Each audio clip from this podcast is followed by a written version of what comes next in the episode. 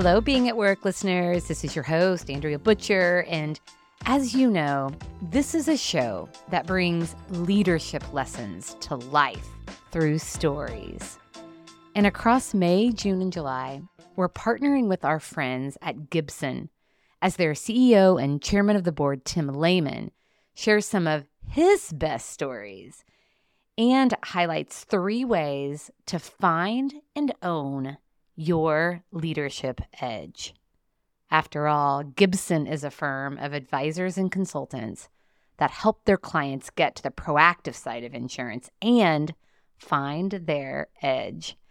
This plays out internally at Gibson as well, as they're employee owned and have such a unique culture, unique to their industry, as you'll hear in Tim's stories. They also have their own podcast appropriately titled The Edge, so be sure to check that out. In today's mini episode, I asked Tim about the power of the team as a key to finding and owning your leadership edge. Listen in as he talks about how things are better when you're doing them with someone else and creating a culture of team empowerment and the impact that's had on clients and their business. Check it out. I've been um, super competitive person since as long as I can remember, and so whether that was school stuff or maybe it was little league teams or whatever, really wanted to do well and succeed. But even all the way back then, even though I, I couldn't articulate it or understand it, I always liked it better when I was doing it with someone else, whether it was sharing the stories afterwards or talking through, rehashing the plays or whatever it was doing it with someone else just meant more to me and brought me a, a lot more joy. When I go back and think about those kind of things too, it didn't take long before I realized that having the right team together would give an advantage to to get the win. So, you know, it might have been in math class, you have to solve a big problem or whatever. I thought about that and the getting the right people together somebody who could do this really well. Maybe it's maybe it's whoever is best at the chalkboard on writing quickly, you know, because we're we're timed. And even back then, if I had a chance to pick my teammates, I would actually pick the squad of other classmates and kids that would lead to a win over my friends. And I figured I could be friends with them afterwards, but but in order to succeed and win, we needed the the tall guy or the tall gal to you know to reach up on the chalkboard. And some of those maybe leadership skills that were probably hardwired in from the very beginning pick the team and then try to convince them to take on a particular role that i thought they were best suited for anyway along the way. I think too what came about though is realizing that not all teammates were created equal they didn't bring the same attitude and effort to it that maybe i was and and that became kind of a, has been for my whole life a central theme and i've learned to be a lot more empathetic now but the way to have the shortest leash uh, with me is to just not give it your best. I definitely appreciate different ability levels. I'm absolutely not even close to the most talented you know person i know. I mean there's so many other great people that i'm around but everybody can you know give give their best effort and then the other thing that, that really came about in, in the not all teammates being created equal is you could put three or four or five people together that were really talented in some some way, but if they if the parts and pieces didn't really blend and fit together, then it didn't work. They overlapped, or they everybody wanted to do the same role, whatever that might be. And those are lessons I think that have stayed with me all the way through. And I probably didn't appreciate them at the time, but looking back now, I think I've always been interested and more connected to a team victory than an individual one. Is that why the team selling model is so important to you and the team at Gibson? Yeah, we have a really unique model relative to our whole industry around the country. And I probably get, you know, a, an inquiry once a quarter from somebody in a peer group or people I don't really even know that want to talk to us about our model. They've heard about it and they want to implement it. And I think most of them ultimately don't. They feel like it's going to be too much work. They couldn't get their lone wolf salespeople, hunter type personalities to actually share compensation together, to put that stuff at risk with other people, and to have to rely on teammates. But the ones that have, it's been really neat to watch their their companies succeed. So a lot of that teaming model for me, besides what I had, what I mentioned just about being a young person and all that, my second job after college was a really you know incredible experience. Worked around some great people, and as things got more complex, corporate began tightening a lot of the screws down.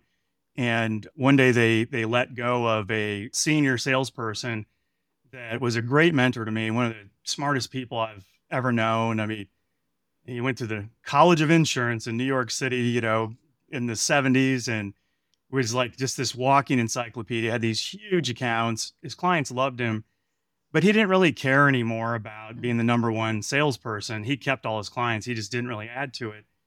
And instead of, I don't know, I guess in that environment, probably they needed to adjust his compensation a little bit. He would have been fine with that. They whacked him.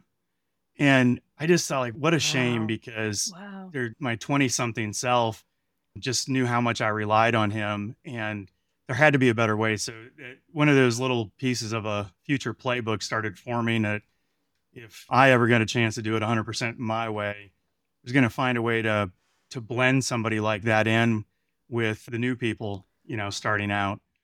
And I just realized how they missed it. They just missed the boat entirely. And the impact that has on your culture.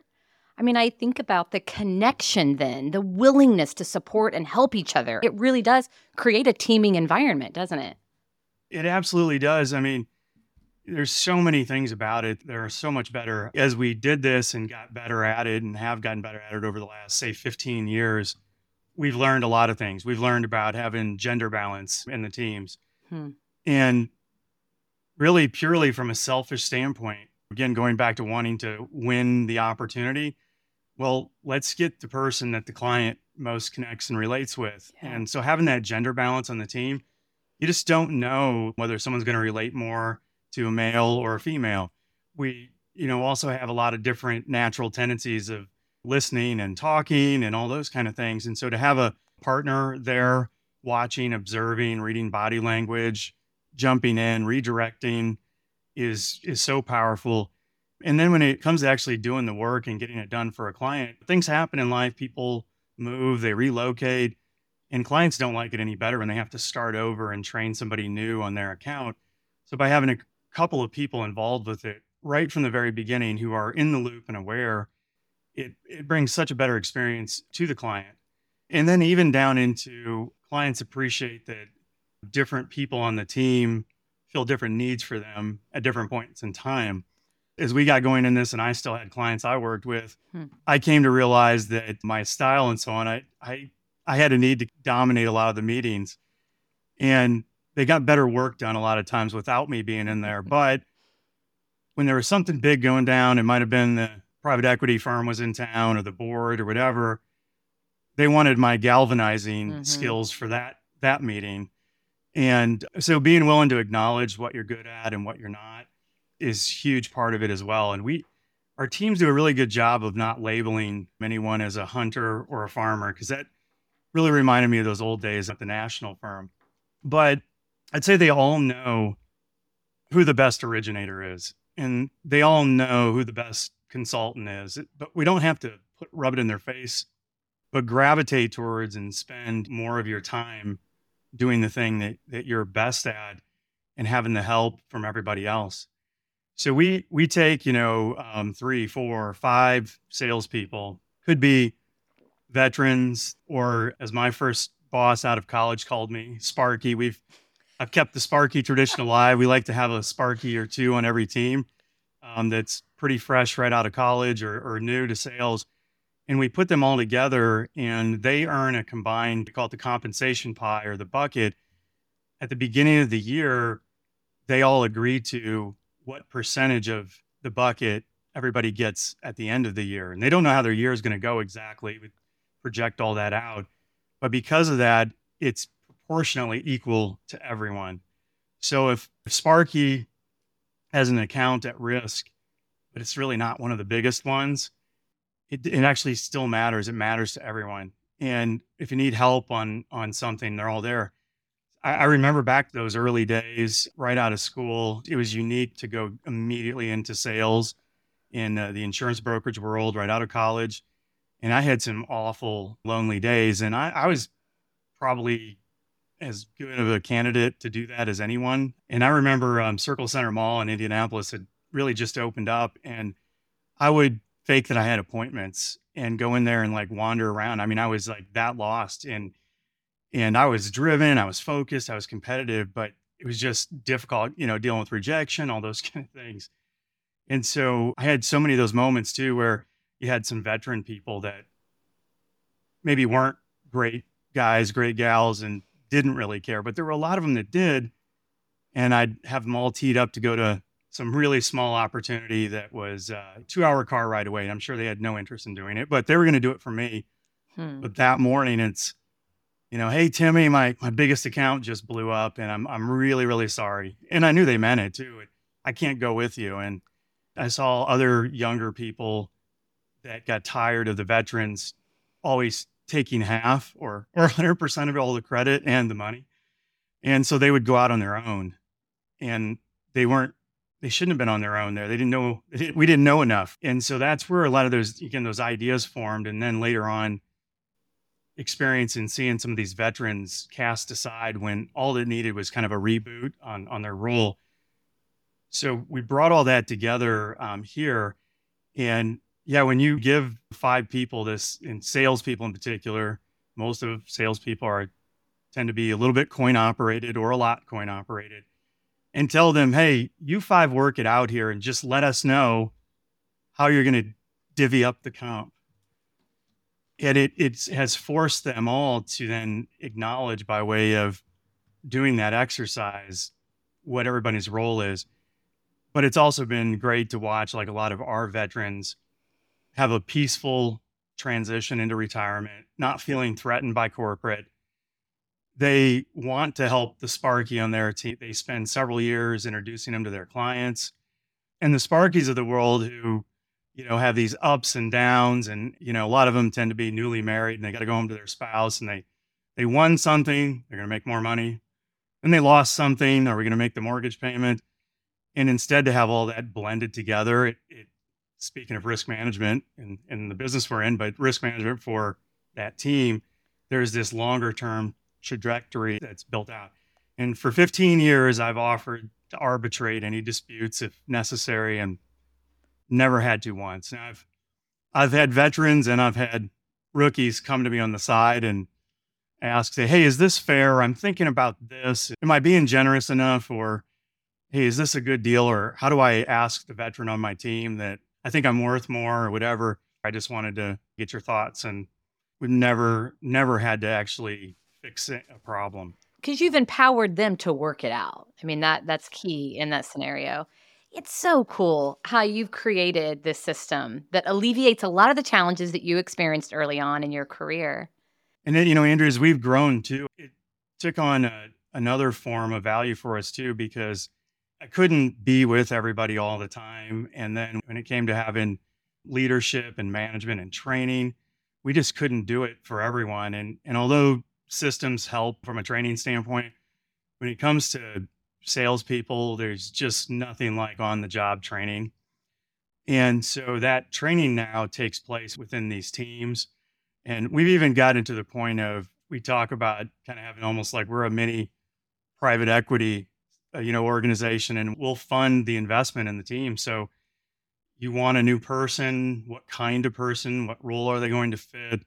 What's the pro forma what do you need from us and when does the spigot turn off from our end? And again that ownership like you talked about goes back on them the onus goes on them.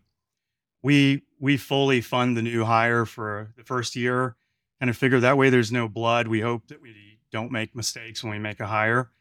Um, we put everything we have into it. And if they choose to keep that person around in year two, which they almost always do, they begin, the rest of the teammates begin helping fund the compensation for that individual. So they have to really want it. And, and the pain is on them to make sure that they make year one a great year for them. So it's also allowed us to, to scale more quickly. Yeah. Awesome. Tim, thank you so much. How can our listeners best connect with you? If they want to learn more about you, Gibson, The Edge, tell us where to find you. One of the, the best places to go and just a singular place would be on LinkedIn. And um, Tim and last name Leman, L E M A N. So my name spelled a little bit unique for Lehman. So should be easy to find. I'm really active on there. Often I'll tell a story about something goofy that I just learned or did or watching some other people be successful. But by doing that, then my email and our website and all those kind of things are are there and will be easy to find. Thank you for joining us for this episode. Please subscribe wherever you listen to your podcast to never miss a Being at Work story.